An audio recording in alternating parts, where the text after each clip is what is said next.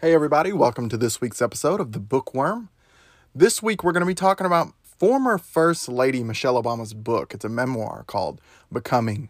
Uh, sold over 10 million copies, which was a world record for a memoir. Uh, the book has came out in about 2018, and what it does is just describing the former First Lady of the United States, Michelle Obama, uh, talking about her deep personal experience in the White House. Uh, she talks about her roots a lot and how she uh, found her voice.